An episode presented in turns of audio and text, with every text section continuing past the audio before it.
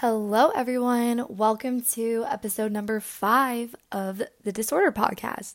I'm in shock saying that. I can't believe it's episode number five already, meaning we are moving into month number two of having this podcast. That is just so crazy for me to think about, but very grateful to be along this journey and for you guys joining me along this journey. I switched up the mic situation. Let me know if it sounds better. I already listened back to the first episode and just cringe at the whole mic situation from that episode. Definitely think we're slowly improving, getting better. You live, you learn. But today we're going to talk all about how to have a better conversation with people who are struggling with eating disorders and just in general. I don't want this episode to be limited to people who think they know someone struggling and want to know how to talk to them, or be limited to people who are having eating disordered thoughts and struggling with that. This really is an episode for everyone. I think these are just things that we can all learn of how to really just have a better conversation. This topic was actually requested, and if anyone ever has a request of something you want me to talk about, just shoot me a DM on Instagram. It's just my name at Jamie Robin. But I think this is a super important to- topic to talk about regardless, and I'm really excited to share with you guys this episode. But last little thing before I get into it, I just just want to do a disclaimer. A lot of the things I'm going to talk about, I can think of people off the top of my head who have said these things to me. And if this is you, if you know me personally and you know that you've said something like this to me, don't sweat it, don't worry about it. Things like this, I feel like I've definitely recognized what triggers me and what doesn't. And so things don't really affect me the same way that they do.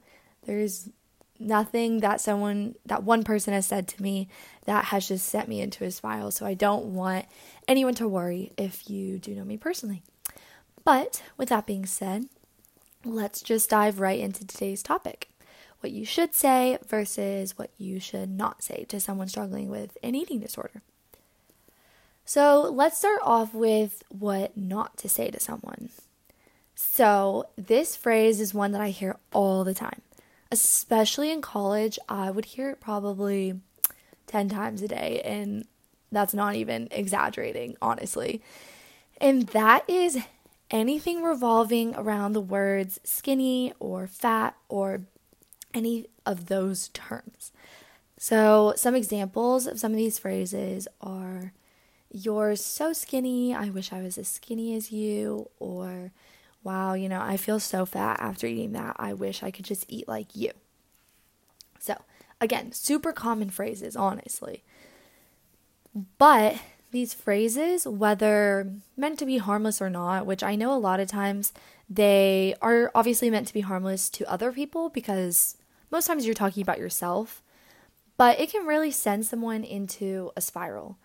I know people who don't struggling who are not struggling with an eating disorder per se may not really understand how calling someone skinny could be harmful in any way.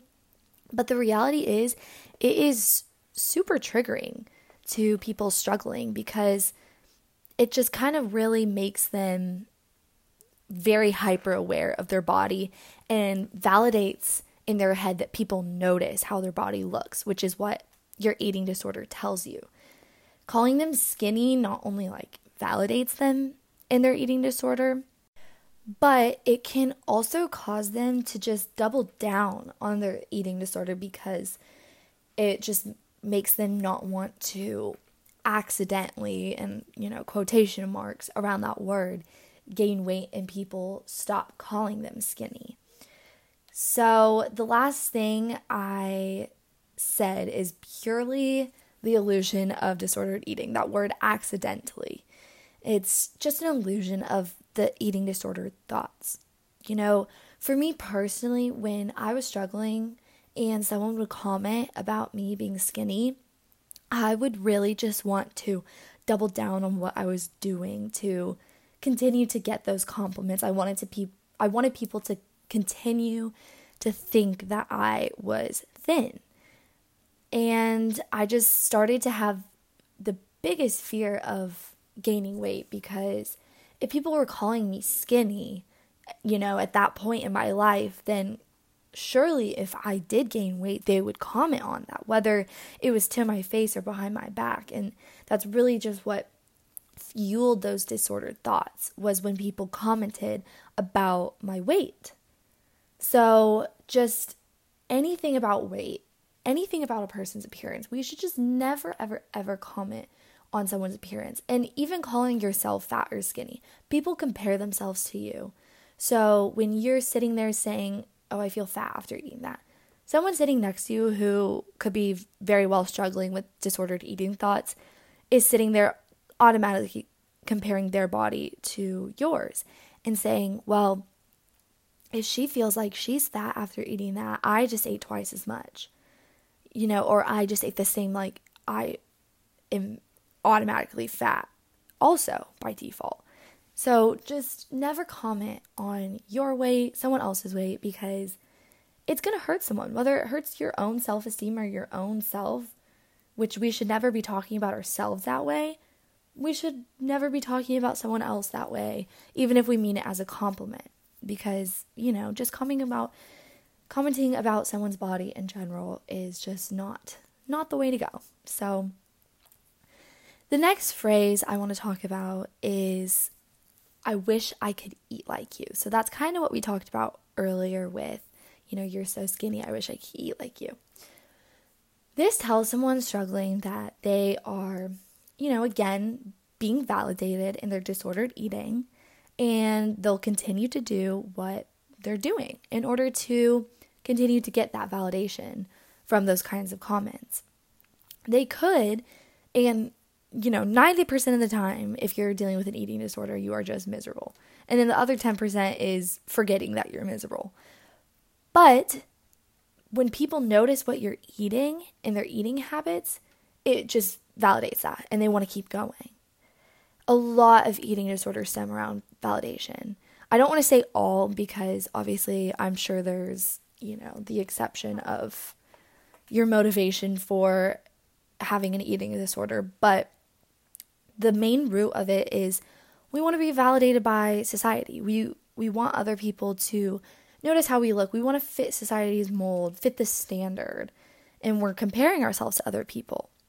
And again, this is for me, at least, I should say. I just want to emphasize that I'm not saying that all eating disorders are from validation. But most of the eating disorders that I have dealt with around healthy eating or not eating as much are for the sole purpose of looking a certain way. And in regards to these phrases, I just need to say again and emphasize again we should never be commenting about what anyone is eating or what anyone looks like. You know, never say, you're so skinny, you look fat. Or I'm sure you would never say, you look fat, but like, I look fat. And yeah, we just really need to move past commenting on anyone's bodies.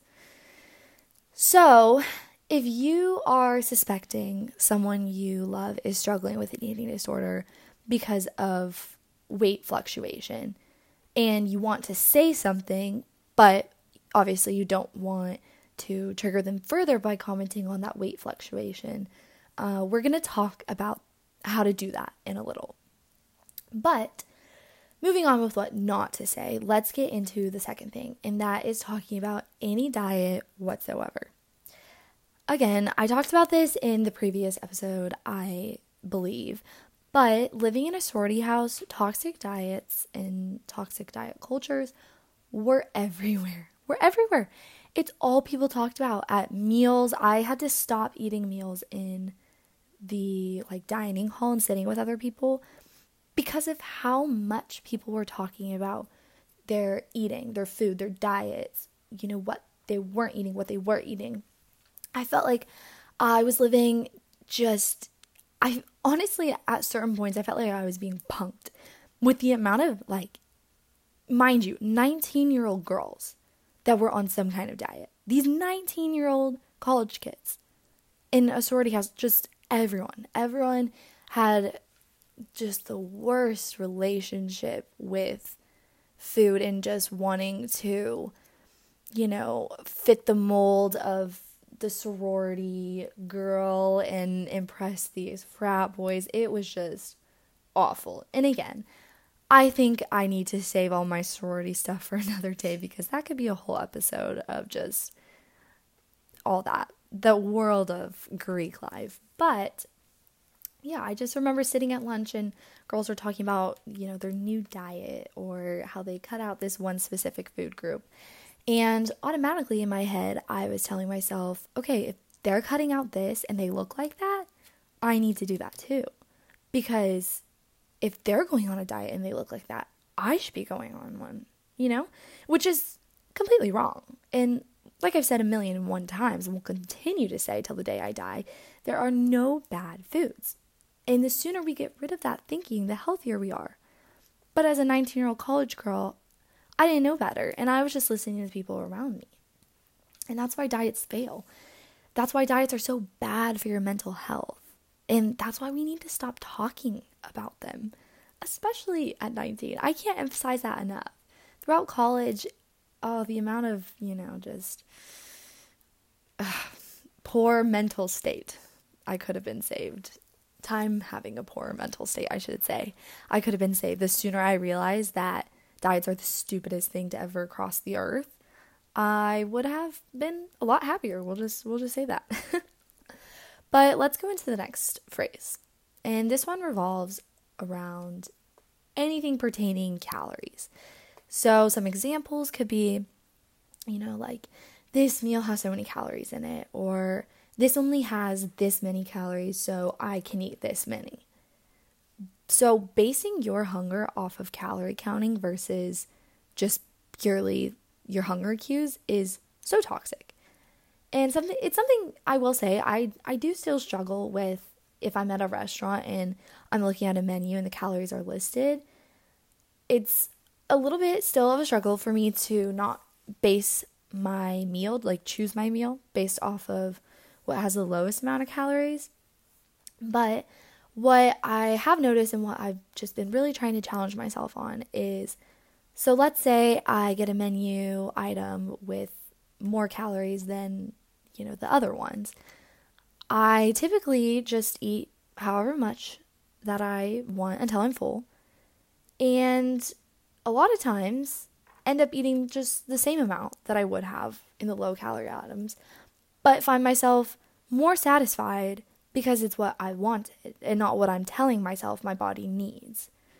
So in the end, I eat the same, but am having a more delicious meal, am more content with what I'm eating, and just all around a better experience. So we really just need to stop putting the emphasis on calories because it fuels people's disordered thoughts to care deeply about that number versus listening to what your body wants. It's just very clearly not a healthy state of mind. And like I said, it's something I still work on. And when people talk about calories at mealtime, again, I am finding that I am becoming much more thick skinned. So it doesn't necessarily affect me the same way it would have. But when I was in, you know, my really delicate states, it, it would have kind of sent me into this state of mind during that meal that, okay, I, I need to only eat X amount of calories. So, just all around, we really need to stop putting the emphasis on calories. So, the final thing I want to talk about really avoiding is anything revolving around working off food. And I hope you could hear the quotation marks around the word working off. So, this includes things like, you know, I'm going to go for a run to burn off that meal, or let's go to the gym so we can eat X tonight or do X tonight. So this can just be incredibly triggering because it feels and it feeds really the idea that exercise is the opposite of eating when it's not. They are not two opposites and really have no relation at all. They are two separate entities, and one does not cancel out the other. So, eating disorders really tell us that, you know, our bodies aren't good enough as is, and we have to cancel everything out that we eat. And that's not the case at all. One of the things I did during my recovery, and a lot of people um, have to do during recovery, is they tell you you have to stop exercising. And that's just to show yourself that you can still eat food and not exercise and, and nothing changes. It's not like you're gonna, you know, gain a billion whatever. It's it was really, really good exercise, you know, mentally for me. Because that's when my relationship with working out completely changed into something I didn't feel like I had to do to cancel something out, whether I wanted to work out or not. But it turned into something I wanted to do because I started seeing just the benefits it really had. And, you know, it just helped me sleep better. It, it, it just, you know, harvested such a positive mindset for me. It helped me worked off stress. And, you know, that's why we just can't say things like that because it's not only true, but it, it just harvests such a negative mentality around working out or, you know, exercise in general for everyone. So we just need to take the focus off of working out to cancel something out and put it back on on just really celebrating what your body can do. Okay, so now that we talked about what not to say, let's move into what to say. So, first, I want to hit on what to do if a loved one is struggling and you want to help, you want to bring it up, you just want to see where they are.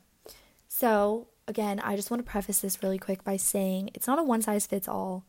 And I'm really just saying what worked for me and how I would approach someone I thought was struggling. So, first off, you really need to create a warm and inviting place to talk. You know, have them come over to hang out or something like that. Don't do it in a place that makes them uncomfortable to talk about their emotions. So, nowhere in public for sure, and nowhere where alcohol is involved. Don't be at a party and both of you be a couple drinks in and then try to bring up their eating disorder. That's just not, it doesn't seem like it's coming from a genuine place. So just really harvest a really positive environment for them to feel like they can open up. So, next, make sure you start the conversation by just letting you know that it's coming from a place of love, you care about them, and you just notice something seems off. So, mention how you notice that they seem anxious around food, maybe, or they seem uneasy around meal times, whatever it is that kind of is indicating to you. And I need to emphasize this so much. Imagine I'm saying this like in all caps. Do not mention anything about weight fluctuation, whether they have gained or lost weight. It should not be your point of reasoning to talking to them about why you think they're struggling because, like we said earlier, it's a huge trigger.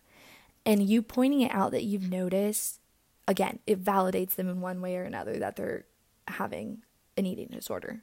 So just really hit on the points around the mentality around it. You know, mention that they just seem really anxious, they don't seem happy, stuff like that. And don't talk about their weight fluctuation. So, next, just really share your experience honestly. Um, this I'm not saying you have to have an experience with an eating disorder or any kind of disordered food thoughts, but just talk about what you know about it. Say how you know that it's such a hard thing to deal with and you know, just things like that. Don't don't pretend like you're dealing with one if you're not, but if you have, just maybe bring that up. But really find that balance between talking about yourself and listening to them because you don't want to turn it into something about yourself where you're like, oh, I'm noticing you're struggling, but like, listen to my sob story. So just put it in there that you, if you have experience with it, that you have and you're there to talk to them, you're there to listen and really listen. Don't try to make it about yourself. Don't try to turn it into something else. Just listen to what they have to say and structure everything with I. So, an example is like, I notice this, or I personally have struggled with this. Don't structure anything like, you're doing this, or you look like this, because it comes off accusatory and you want to come from a place of love. So just structuring everything with I personally noticed or you know, I noticed this or it seems like this because just know that if they do open about their struggles, you just want to make sure that you're again listening to them because the ideal thing that would come next is having something to recommend they do, whether that's seek therapy, which I think everyone should go to therapy regardless if they're struggling or not. But if it is more serious than you think or you thought, just having something to recommend, a doctor they can see, a number they can call, which there is in eating disorder hotline, or just getting medical help in general. So don't try to coach them through it yourself because it's such a delicate state. You don't want to give them a simple remedy, even if it's on accident, to seem like you're diminishing their problems. You know, if they they do open up and they say they're struggling with it, and you try to give them advice on how to fix it, it just just don't do that. just really recommend that they see a professional about it. And lastly, just know that you might receive negative backlash from anger to denial. There's a lot of different negative responses to raising your concerns over someone else's eating disorder. So just be prepared that they could react unkindly to you. But I will say, even if they do react unkindly, it might just plant a seed in their head that needs to be planted where they can say, okay, maybe this isn't normal. Maybe I don't have to, you know, live like this anymore. So don't feel bad if you brought it up as long as you are just coming from a place of love and treat them with kindness, then you can't go wrong, even if they do react badly. So, yeah, just phrase anything that doesn't include body looks again. Really want to emphasize that. Um, but yeah, so finally, I just want to say a couple phrases to say to someone who is openly in recovery or post recovery from an eating disorder. So, some good phrases would be something like, I can tell you're so much happier, or anything along the lines of their mental well being. You know, these are great because it validates that their happiness is beyond how their body looks and it doesn't go unnoticed. Like, telling things like, I'm so proud of how far you've come, or I can tell a huge difference in your confidence. Just amazing things to say to someone. Or, you know, another great thing to say is center your comments or compliments around their energy, saying that you just seem to be full of energy. Or, you know, if they are working out again, you can just say, like, I can tell working out just really energizes you or just relieves stress for you. So, Again, emphasize anything that is not food or body related is a great compliment. So, and just in general, it's also great to let them know that you're just thinking of them and you're there to listen. You know, don't don't try to ba- make it about you if they're in recovery and say like I did this or I whatever. Just be there to listen and just tell them that you're proud of them and you're thinking of them. All great things, you know. But yeah, I think that's all that I have to say for today. That really wraps it up, I'd say. I hope you guys enjoyed this episode. Let me know your thoughts. Make sure to rate this podcast. Um, just lets me know if you're liking where it's going or not. Again, send me topics if you want to hear about anything, and I will talk to you guys next week. Bye.